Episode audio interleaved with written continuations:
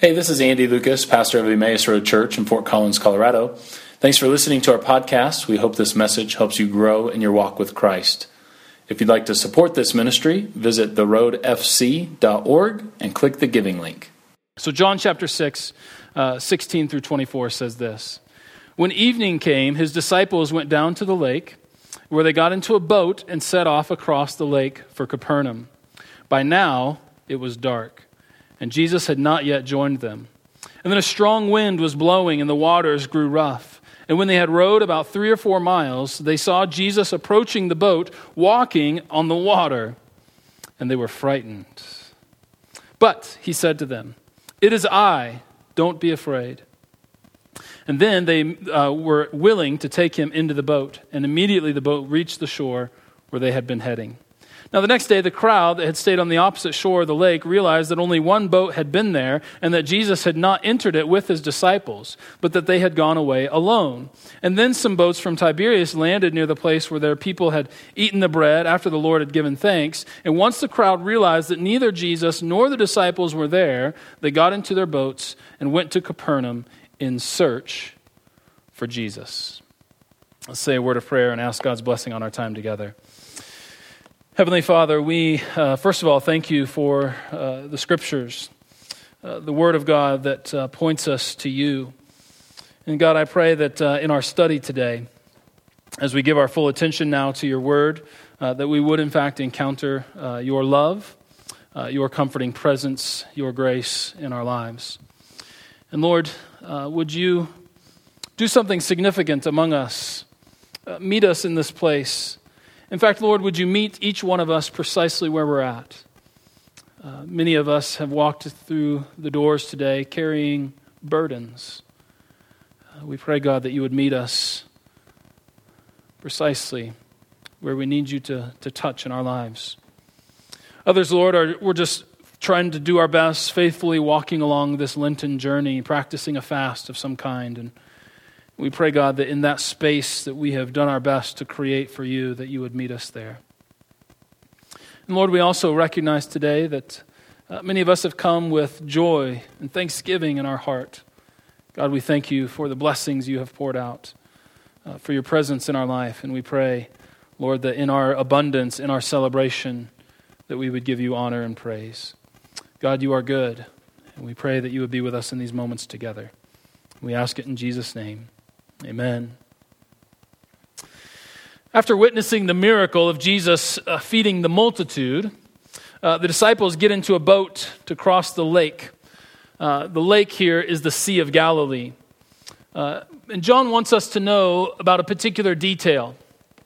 Uh, he wants us to know that it is dark.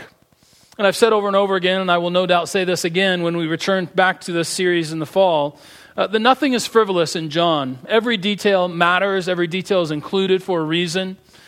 And, and this time he wants us to know that it is dark.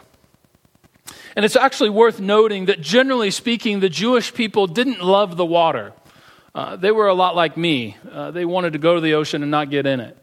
Um, and some of you don't understand that, but that's okay. Uh, we could, Amy and I could go to the ocean for a week and never step a toe in the water, um, but because we're just we're just like we're not fish. So, uh, so they were, like, so they were a bit like us, uh, but given the travel limitations of the day, they had to uh, occasionally get in a boat. But they weren't, uh, generally speaking, they didn't love the water. They weren't a, a seafaring race. In fact, uh, to prove that point, in the Jewish imagination, uh, the sea was often associated with chaos. with evil, sometimes with the untamable forces of the spiritual realm. Uh, and this is why, in fact, it was common for uh, the Jewish folks to sing songs that celebrated Yahweh as the Lord over the waters. Uh, because they knew that the evil, the chaos of life, uh, these untamed spiritual forces uh, needed uh, someone to lord over them. And so they celebrated Yahweh as Lord over the waters. And the truth is, no one likes sailing in the dark. But then in verse 18, we learn that a storm kicks up. Strong winds begin to blow, and then the boat is at risk of capsizing.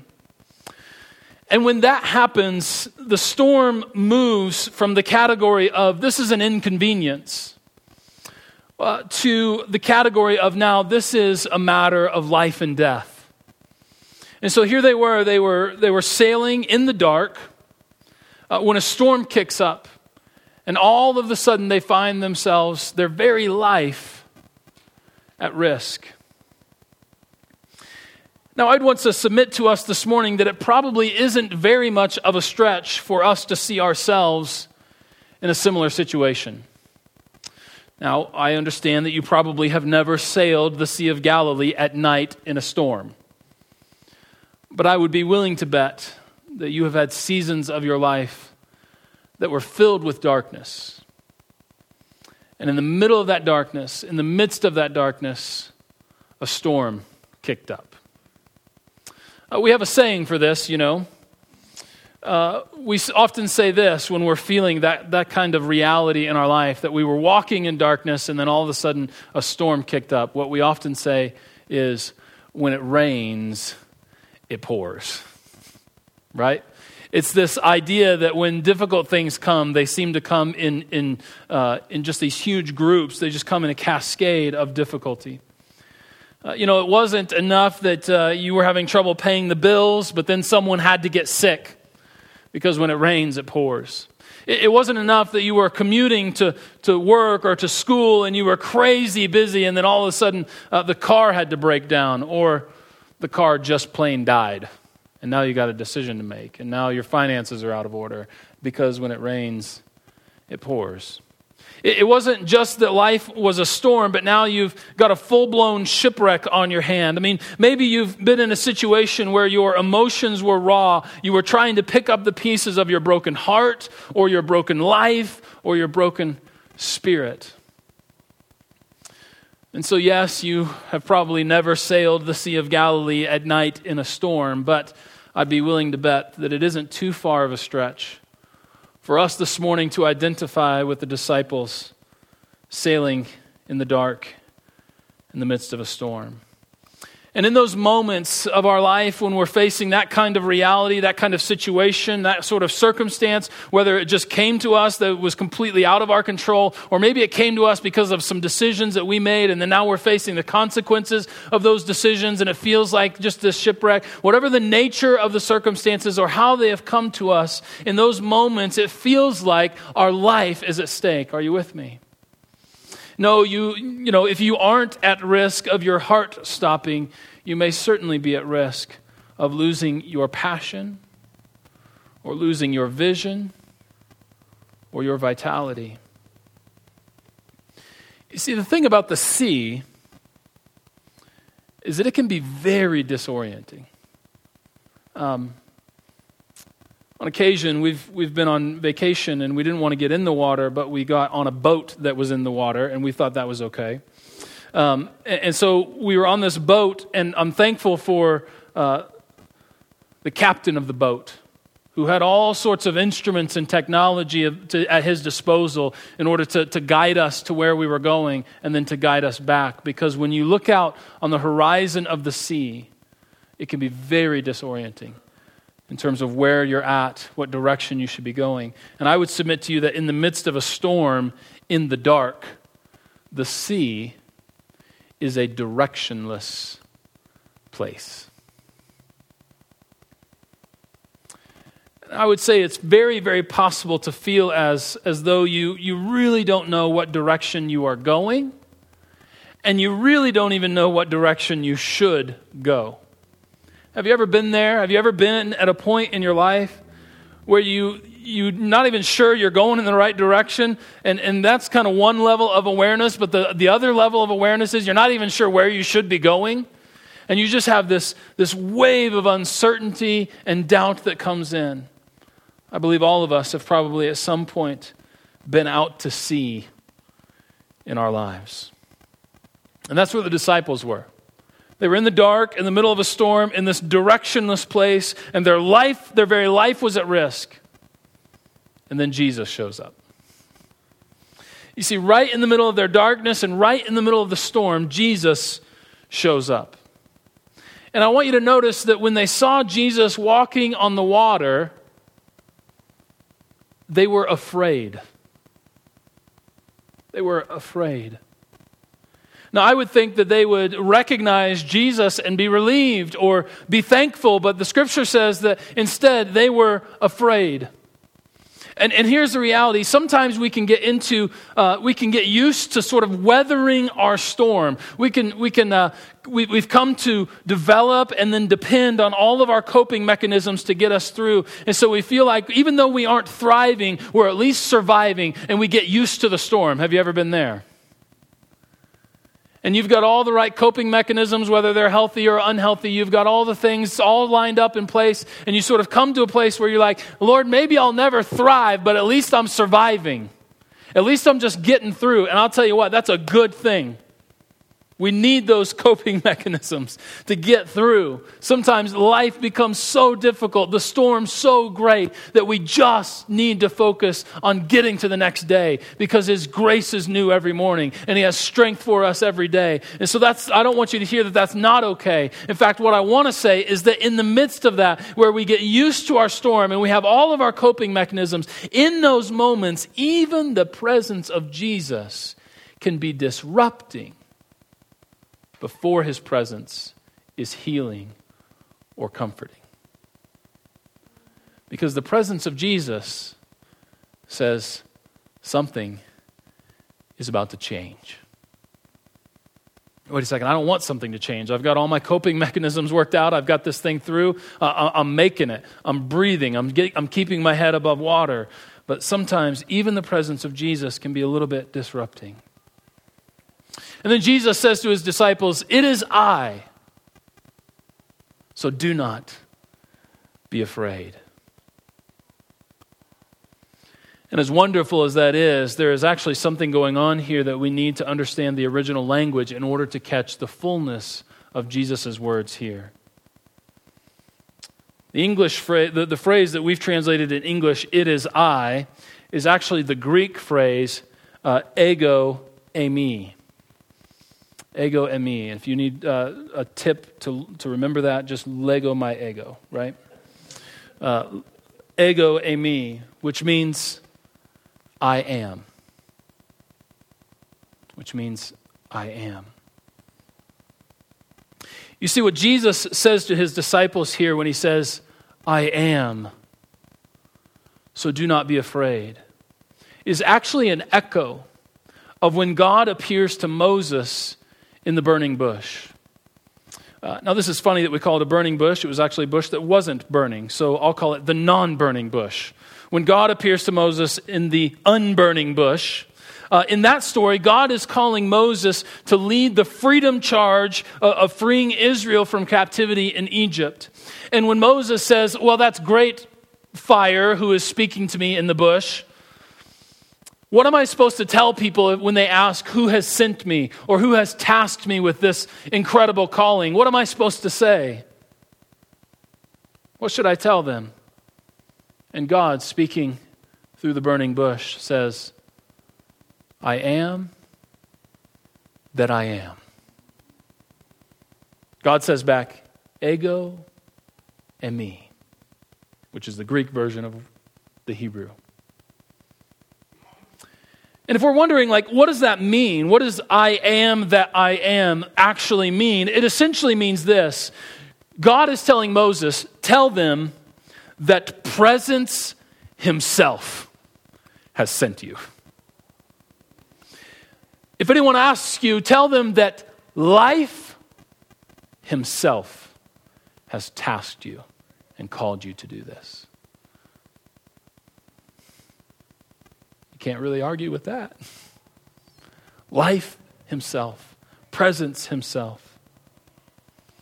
And so ultimately, what Jesus is doing is that in saying these words to the, the disciples, I am, ego eimi, what Jesus is doing once again is he is revealing himself as the divine.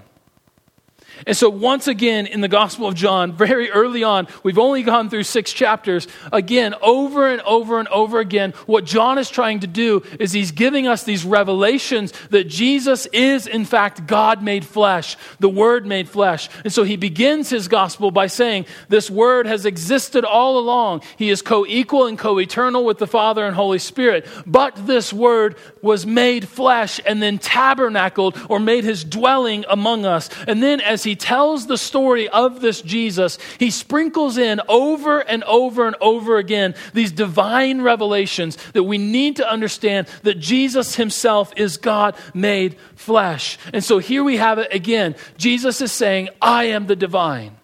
I am the divine presence in your life. I am. And so do not be afraid. In fact, flowing out of this divine revelation is this instruction don't be afraid. Uh, what's interesting is, is as, you, as you look at the witness of Scripture, uh, every time there is a revelation of the presence of God, there's an immediate instruction of do not be afraid. Uh, which should tell us, number one, that the fullness of the presence of God is in some way jarring to us. Uh, that what we see now is, is a veiled presence of God. And when the veil is lifted and we experience the fullness of the presence of God, there is, there is something jarring about that. Because every single time in Scripture with a divine revelation of the presence of God, the immediate instructions do not be afraid, come. And so I got to thinking about that. Like, do not be afraid. What does that mean? Like, I should be okay in the storm? Like, I should, uh, I should just, like, pretend that the storm isn't there. Like in the midst of a storm uh, on the sea in the dark, what is the real nature of the instructions? Don't be afraid. I got to thinking about that, and I, I think it's something like this. The instruction, don't be afraid, practically speaking, is moving from operating out of a place of fear to operating out of a place of relationship and trust. This idea of, of do not be afraid is, is moving from uh, switching from fear as the primary mover, primary motivator of my, of my actions, of my motivations, of my heart, where fear is the thing driving me forward, do not be afraid is not pretending that the storm isn't there. It's not pretending that, that uh, in fact, I ain't, I'm not scared, but rather don't be afraid is moving from the primary operator now is this relationship of trust. That trust becomes the primary mover in my heart. And can I tell you, this is crazy hard to do. This is really, really hard to do. Because what fear does in the midst of, of the storm, in the middle of the dark, what fear does is, is rather than trusting God, that God is okay, that His presence is comforting, that his, He's walking with me through this, that's the trust side. What fear does is it says, Holy cow, look at the size of the waves. Holy cow, did you see that? Our boat almost flipped over. And there's this, this sort of growing sense of panic as it examines all the evidence around. And now fear is the driving motivator of my actions and my, my perspective and everything else. And what Jesus is trying to say to us, and don't be afraid, is this try to, instead of focusing purely on all the details of the situation, why don't we rather just begin to focus and move to a relationship that, of trust that God is with me? Now, I still need to be a good sailor, right? I still need to know how to navigate the boat in the storm, and I still need to be smart. But in all of those things, I have this resting comfort that God is walking with me through the storm. Uh, to illustrate this a little bit further, let me tell you a silly example. Uh, when we are praying at night as a family, um, our girls' most common prayer request is that they wouldn't have any bad dreams. Um, and I understand that. Bad dreams are terrible, right? Um, and, and I was trying to think of a little different way to approach the request because, quite frankly, I didn't want my kids to have a faith crisis. Uh, that if they do have a bad dream, then they might assume that God doesn't hear or answer prayer. Uh, it seemed like a little bit of a superstitious prayer. Uh, just like, okay, Lord, help me not to have any bad dreams. And, and then, like, what do you do when you have a bad dream, right? Uh, well, you can either just throw the whole baby out with the bathwater. Is that how it goes? Baby? I think that's how you go. Uh, you can throw the whole thing out uh, and, and say, oh, just forget faith. God can't be trusted because I prayed not to have a bad dream and then I had one. And so, anyway, so this is, this is like what I think about during the day. If you wonder what pastors do all day, they think about that stuff. Um, and so, like, so I was thinking about this, and I was trying to move it to a less superstitious thing. And, and, and so one day, uh, I came up with this, and I encouraged them to change the prayer, the prayer request, to, to move from, Lord, help me not to have any bad dreams, to, to say this Lord, if, and, and maybe better, when, when I have a bad dream, uh, help me to know that in your presence, I have no reason to be afraid. And so we've been praying that prayer at night instead. It feels a little less superstitious to me. Uh, it feels a little more grounded that uh, I just accept that bad dreams, storms, darkness are a part of life. But in the midst of those, God is present. And in his presence, I have no reason to be afraid. And you might ask, why do I not have a reason to be afraid? Well, because the scripture says that God is love. The scripture also says that perfect love casts out fear. And so, in the presence of perfect love himself, I have no reason to be afraid. And so, here's how this plays out. If they wake up and realize that they have had a bad dream, they can either begin to allow the content of that dream, which is the object of their fear, to overwhelm their heart and completely command their thinking, or they could trust that God is with them and depend on God's comforting presence and relationship to help move them through the fear. Does that make sense? And so, so here's, what I, here's what I want to encourage us to do is in the moments when we're in life and we're just going about life, but then all of a sudden we wake up to the fact that we're in the middle of a storm. I've just had a bad dream. I can allow the, the content of that storm and the details of that storm to just absolutely overwhelm me and cripple me with fear. Or I can begin to just do the hard work of beginning to trust in the presence of God who is with me. Because here's the truth, and here's the power of this story in John chapter 6 that in the middle of the darkness and in the middle of a storm, Jesus showed up. And that's what I want you to know today is that in the middle of your storm, Christ is present. And it isn't just that God sent his sidekick, right? It's the I am is present divine presence himself is with you in the midst of the storm, walking you walking with you through the fear. Here's what I here's a distinction I want to make. I want to make a distinction between being afraid and being fearful. Having fear is allowing the circumstances to control my life and drive my heart. Being af- I, but I can be afraid and still trust. I can trust in the presence of God and still be a little bit uncertain and still be afraid, but I'm moving and I'm being driven by my trusting relationship with my Heavenly Father who is present with me. And so a lot of times we say, hey, don't be afraid. We feel guilty if we're scared in the midst of the storm. And I would want to say, I, I want to give you permission. It's okay to be scared. A few months ago, someone came to, into my office and they said, Today was the day. I got the diagnosis. I've got cancer. And they were looking to me for something to say. And let me tell you, just because you wear the, just because you sit in the office of pastor or you have a title or whatever it is, doesn't mean that you're any more equipped to know what to say in those situations. The only thing I knew to say in that moment was, It's okay to be scared. You can be scared. But God is with you. God is with you. And as you walk through this journey, what I want you to do is I want you to wake up every day and remind yourself of the presence of God in your life. And He's going to go with you.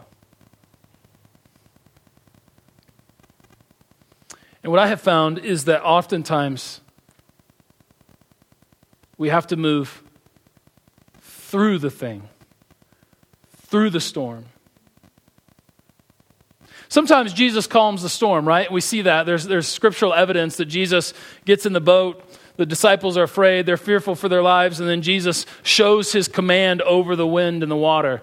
Interesting, he would do that for Jewish people who see the, the sea as the source of chaos in their life. Jesus, once again, is just revealing, I am the divine presence himself uh, that has dominion over the waters. But in this passage, all it says is Jesus got in the boat and then they went through it and they were immediately there. But they went through it.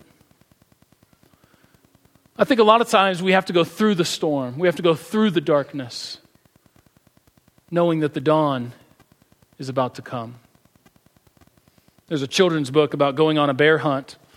And so this, this, this little family sets out and says they're going on a bear hunt, and then they come to this forest and they can't go, uh, they can't go around it, they can't go over it, can't go under it, they got to go through it. And so they go through it, and then they come to this big lake, and they got to go, they can't go around it or under it or over it, they got to go through it. And I think that's a pretty good metaphor for when we bump up against things in our life that are challenging and difficult. Everything in us wants to go to one side or the other. Everything in us wants to go over it or under it. But I think a lot of times Jesus wants to just say, Take my hand and let's go through it. Let's go through it together.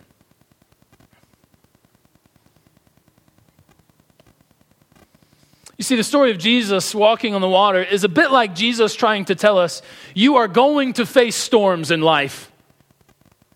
So maybe stop praying superstitious prayers if they won't come. but instead, rest in the fact that I will be with you in the middle of the storm.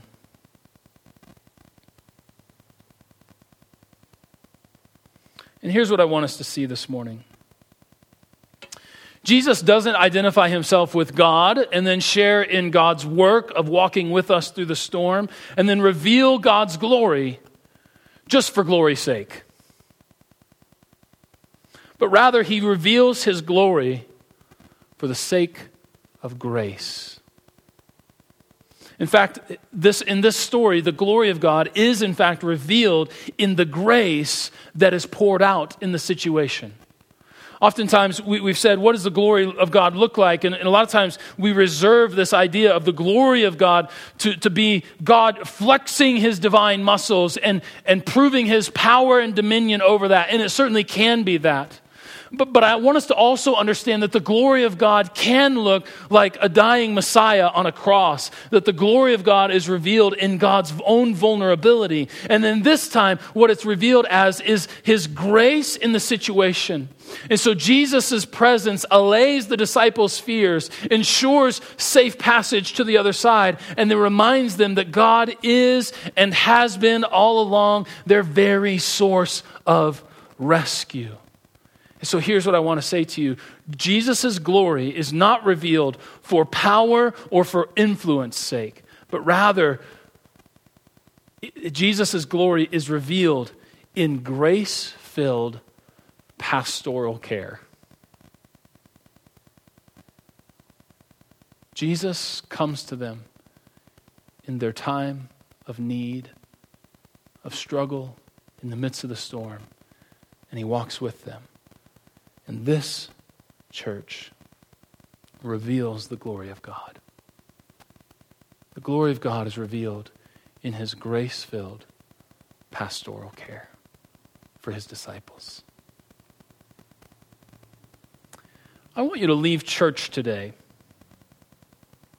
confident that the glory of God is revealed in the comforting presence of Christ in our lives. And I want you to know that as you walk through your darkness and your storms, that Jesus is saying to you, I am. I am. And again, flowing out of that divine revelation is the instruction so do not be afraid. I am. So do not be afraid. And he isn't saying that to impress you. He isn't saying that to, to flex his spiritual superpowers. But rather, he is saying that so that you will find freedom from fear and be brought safely to the other side of your struggle or of your storm. And again, my experience is that most often, God doesn't take away the darkness, but rather goes with us until the dawn breaks. Most often. God doesn't end the darkness, but goes with us until the dawn breaks. Amen. My prayer for you today is that you would find tremendous comfort in the presence of God. That somehow God would meet you right here in this place. And that you would just be overwhelmed with his presence. With this, this feeling of, of love, for God's presence is love. He is love. And I pray that we would experience that at the Lord's table today. The Holy Spirit of God has promised that where there are two or three gathered in His name, He will be present among them. And He also shows us over and over again that as we gather around the Lord's table to remember His death, His passion, and His resurrection, he has promised also to be present in this act. And so we come today not, uh, not just to remember, but we come, in fact, to experience the presence of Christ through communion.